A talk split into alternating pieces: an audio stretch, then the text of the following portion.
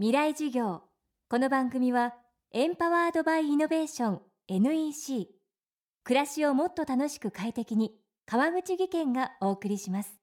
未来授業水曜日。チャプター3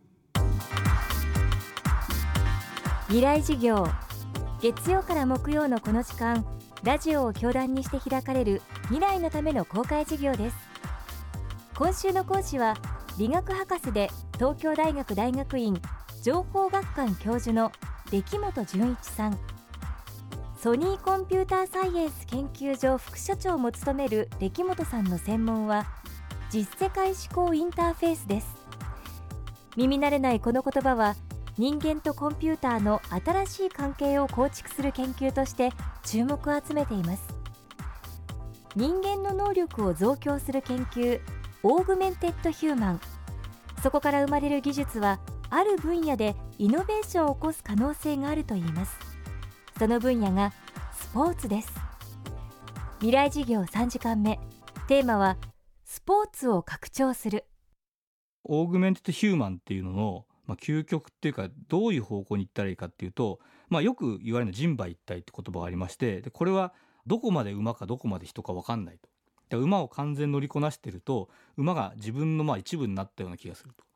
でこれ例えばスポーツでもそうで多分イチローとかどこまで自分がイチローでどこまでバットか分かんないような状況になるんじゃないかと。でまあ機械なので我々は人機一体って呼んでますけども人間と機械が一体化するような、まあ、そういう人機一体の感覚が作れるっていうのがあのオーグメンテッドヒューマンのまあ一つの目標じゃないかなと思います。で重要な分野と思ってるのがスポーツなんですね。もしそのスポーツそのものを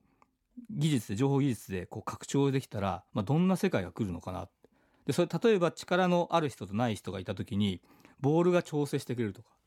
でそれホバーボールっていうスポーツなんですけどそれは要するにボールの中にあのドローンが入ってるんですよ。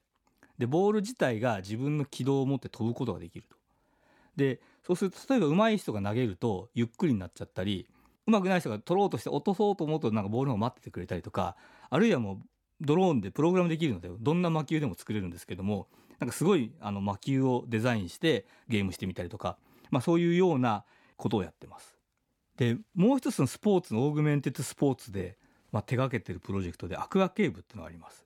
でこれ何かっていうとプールなんですけど水泳ってすごくあのいいスポーツなんですけどちょっと問題はですね特にプールだとあんま楽しくないんですね。でプールの底をずっと見て泳いでるので、まあ、ちょっと飽きちゃうかもしれないと。でっていうのであのバーチャルリアリティであのプールの壁面に全部 3D の映像をプロジェクションしたらどうなるかっていう、まあ、ものなんです。まあ、水槽のようなプールがありますと。でその壁面全部に立体映像を投影してで水泳なのでちょっとゴーグルがついてるんでゴーグルの中に、まあ、液晶シャッターのグラスをつけると、まあ、立体として見えるわけです。でそうすると泳いでいる時にサンゴ礁がバーッとプロジェクションされたりとかもし宇宙空間とかプロジェクションするとまさに宇宙遊泳で宇宙の中を泳いでいたりとかまあ、あの空を飛んでいたりとかそういういろんな体験ができる。で、まあ、そういうその水泳で水の中で浮いてるって体験とバーチャルの世界をまあ泳いでるって体験が融合できるっていうのがアクアケーブです。でそういうまあ仮想空間を泳げるっていう、まあ、エンターテインメントみたいな楽しさもあるんですけどもこれスポーツの水泳のトレーニングとしてもすごく重要だと思ってましてあの水泳って練習大変なんですね。難しいんですね。要するにどんなフォームで泳いでるかって自分も分かんないしコーチも見えなかったり分かんなかったりするんです。なので例えばそのどういうフォームを取るかっていうのを 3D で出してあげてでそのフォームに従って泳ぎましょうとかあるいは自分がこうスピードが出てきた時に自分の最高記録と自分が戦うみたいなです、まあ、そういうこともできるので特にその水泳トレーニングとしてもあのかなり画期的なもんなんじゃないかなと思ってます。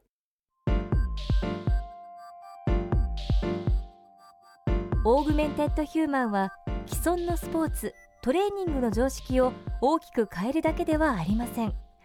例えばお話に出てきたホバーボールを使うことで全く新しいスポーツを生み出すこともできると出来本さんは話します。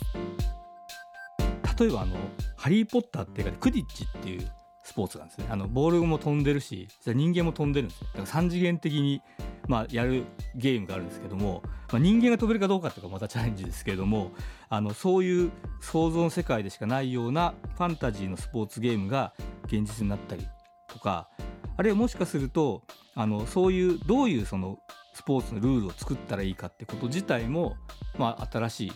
まあ、ある種のあの領域になるかなと思ってます普通は要するにボールってこう重力の法則なので落ちちゃったりするあれ力がないと飛ばなかったりするんですけどももしかして反重力の世界を作ったりとか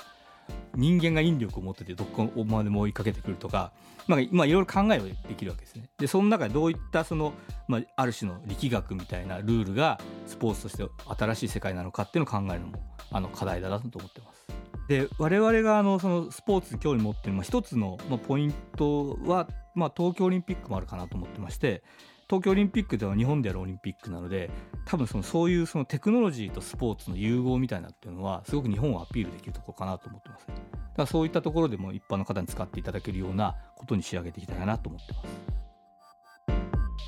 未来事業。今日はスポーツを拡張するをテーマにお送りしましたこの番組はポッドキャストでも配信中です。バックナンバーもまとめて聞くことができます。アクセスは東京 FM のトップページからどうぞ。未来事業明日も歴本純一さんの講義をお送りします。川口技研。階段での転落。大きな怪我につながるので怖いですよね。足元の見分けにくい階段でもコントラストでくっきり。白いスベラーズが登場しました皆様の暮らしをもっと楽しく快適に。川口技研のスベラーズです。未来授業。この番組はエンパワードバイイノベーション NEC 暮らしをもっと楽しく快適に川口技研がお送りしました。